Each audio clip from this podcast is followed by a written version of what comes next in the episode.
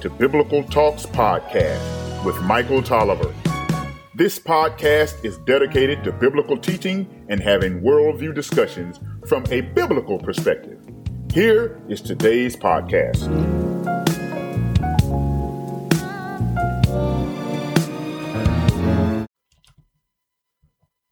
Second Timothy 3 and 12. Indeed, all who desire to live a godly life in Christ Jesus will be persecuted. Beloved the Lord, I believe that we are beginning to move into a time in this country when it will cost you something to be a Christian. Melvin Laird, a U.S. congressman from Wisconsin, long before he was Secretary of Defense, made a statement at the San Francisco Republican Convention. Now, I don't know the circumstance which provoked this statement, but this is what he said.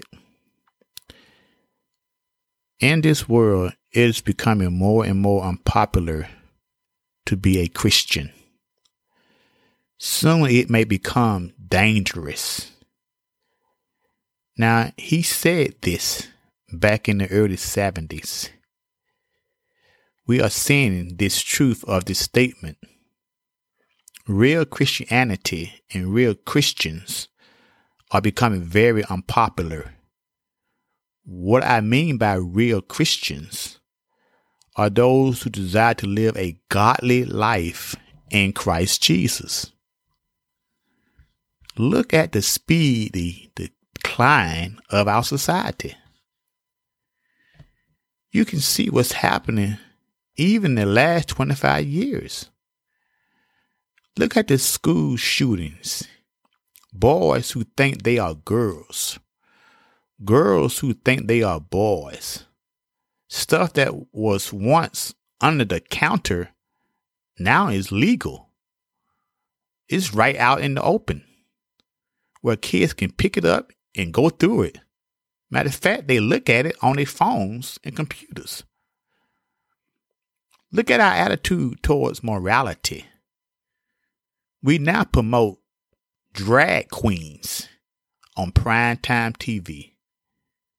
People are addicted to drugs, alcohol, and whatever you can think of. And people are losing their minds.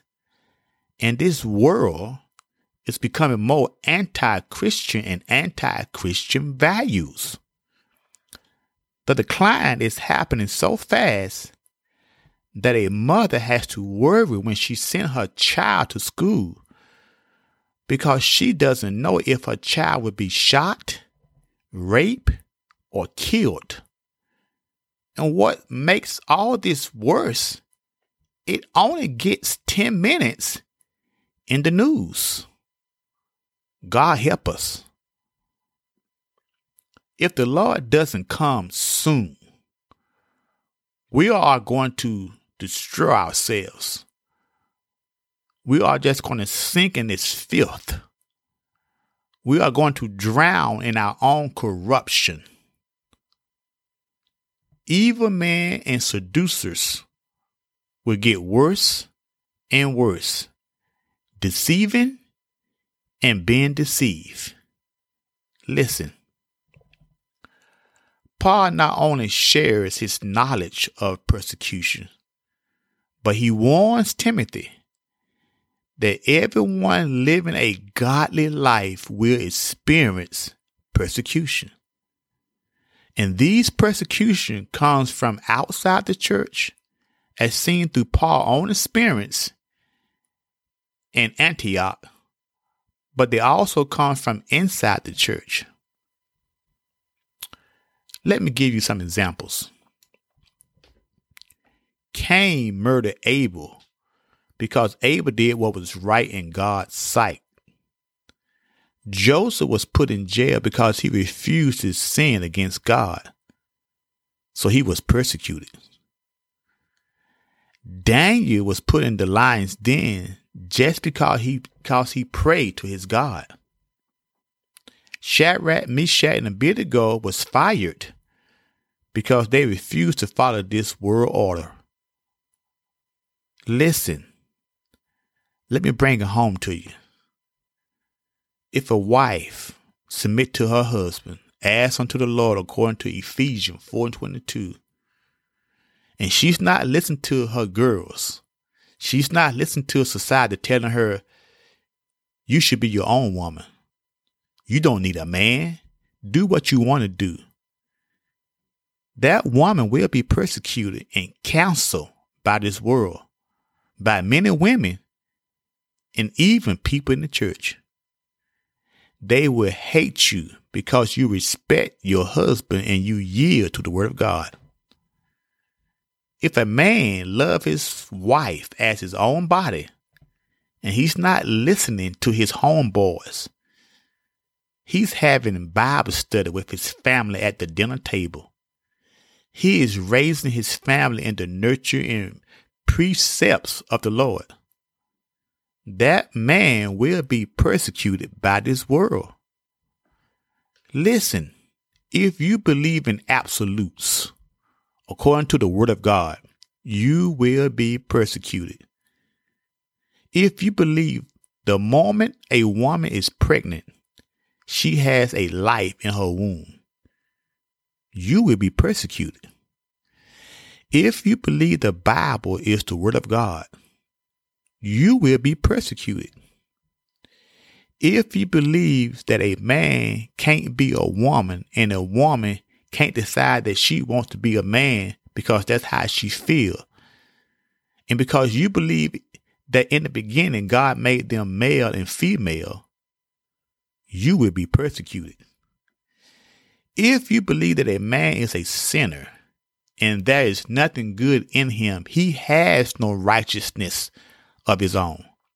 He must turn from his sins and believe in Christ and Christ alone, faith alone, grace alone. If you believe that, you will be persecuted.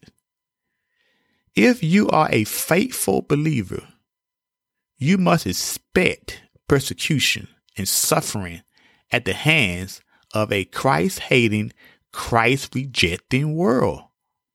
Did not Jesus say, if the world hates you, you know that it hated me first before they hated you?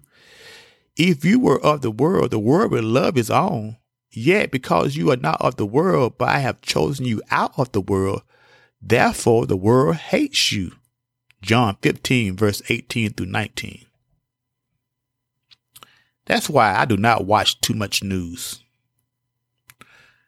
Listen, when was the last time you read a compassionate article on a biblical position?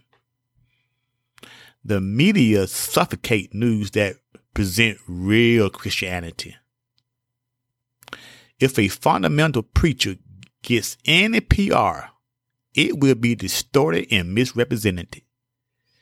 Of course, now if a preacher get on the wrong side of the law, he will be on the front page. But if he saves a group of people from going to hell, he is discounted. Beloved Lord, we are moving to an area where, where Christianity and Christians may have to pay a price to stand for the faith. Living in this world as a disciple of Jesus is challenging because it involves many hardships. While not all believers will experience the same kind of problems or the same level of persecution, all of us will be persecuted if we want to live a godly life in Christ Jesus.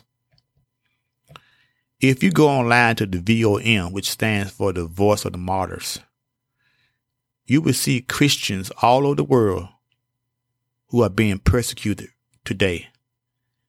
House churches are being raided Pastors are being handcuffed in mid service. Churches are being demolished. Christians were arrested, interrogated, and imprisoned.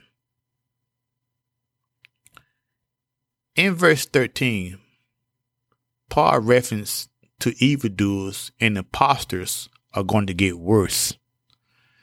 Now listen, people attack Paul, the church. People in the church attack Paul. So don't be shocked, upset, or disturbed when people in the church attack you. Likewise, Christ was criticized and killed by the religious establishment of his day. And we will experience this in the 21st century church as well. There will always be people in the church without true faith who oppose the truth. Not only will there be persecution from without and from within, but also spiritual warfare. We remember that Job's trial was attacked from Satan, which came simply because he was righteous. He suffered finance loss, family loss, physical suffering, which was all demonic in its origin. Let's consider Paul's words again. All who wants to live godly lives in Christ Jesus will be persecuted. A pastor once said, if you're going month after month, year after year, and there are no negative repercussions that ever comes upon you because of your faith, then your faith has not been clearly demonstrated. You are a secret agent Christian or a spiritual CIA member. You are a convert operative because there has been no repercussions for your faith. To put it another way, if you are accused of being a Christian, would there be enough evidence to convict you of being a Christian, or would you be found innocent of all charges of being a Christian? Think about that. Beloved, if you and I align our lives with God, we are going to find ourselves out of alignment with this world, and persecution will come. Peter said in 1 Peter Consider it not strange concerning the fiery trials which are to try you, as though some strange thing has happened to you.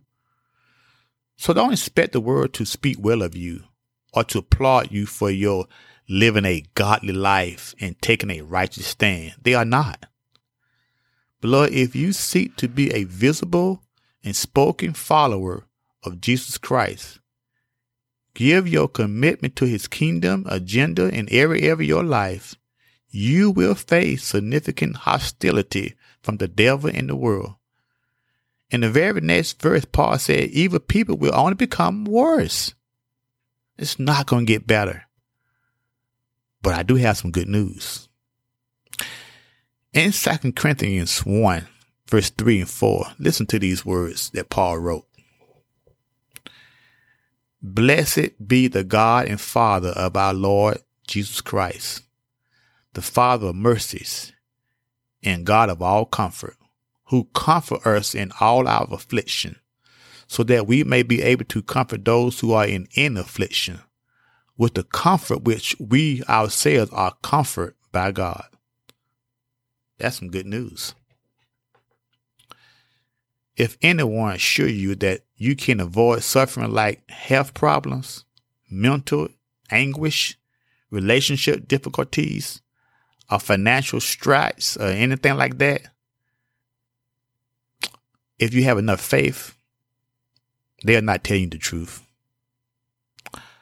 Paul was a follower of Jesus Christ who stood head and shoulder above all other Christians in terms of his faithfulness. And he suffered greatly. Not in spite of his faith, but because of his faith and obedience, obedience to Christ. Our suffering is directly related to God's purpose of using us to minister to others. We must not be so overcome by our suffering that we miss the unlimited comfort that God make available to us in every circumstance. God is sovereign over our suffering, our trials, and our tribulation. Don't catch him off guard. When Jesus promised his disciples that they will undergo suffering, he also told them, Be courageous. I have conquered the world. So Take up courage, my brothers and sisters. Christ has conquered this world. So, beloved, be of good cheer. the God of all comfort will comfort us in all our affliction because he loves us. Have a blessed day.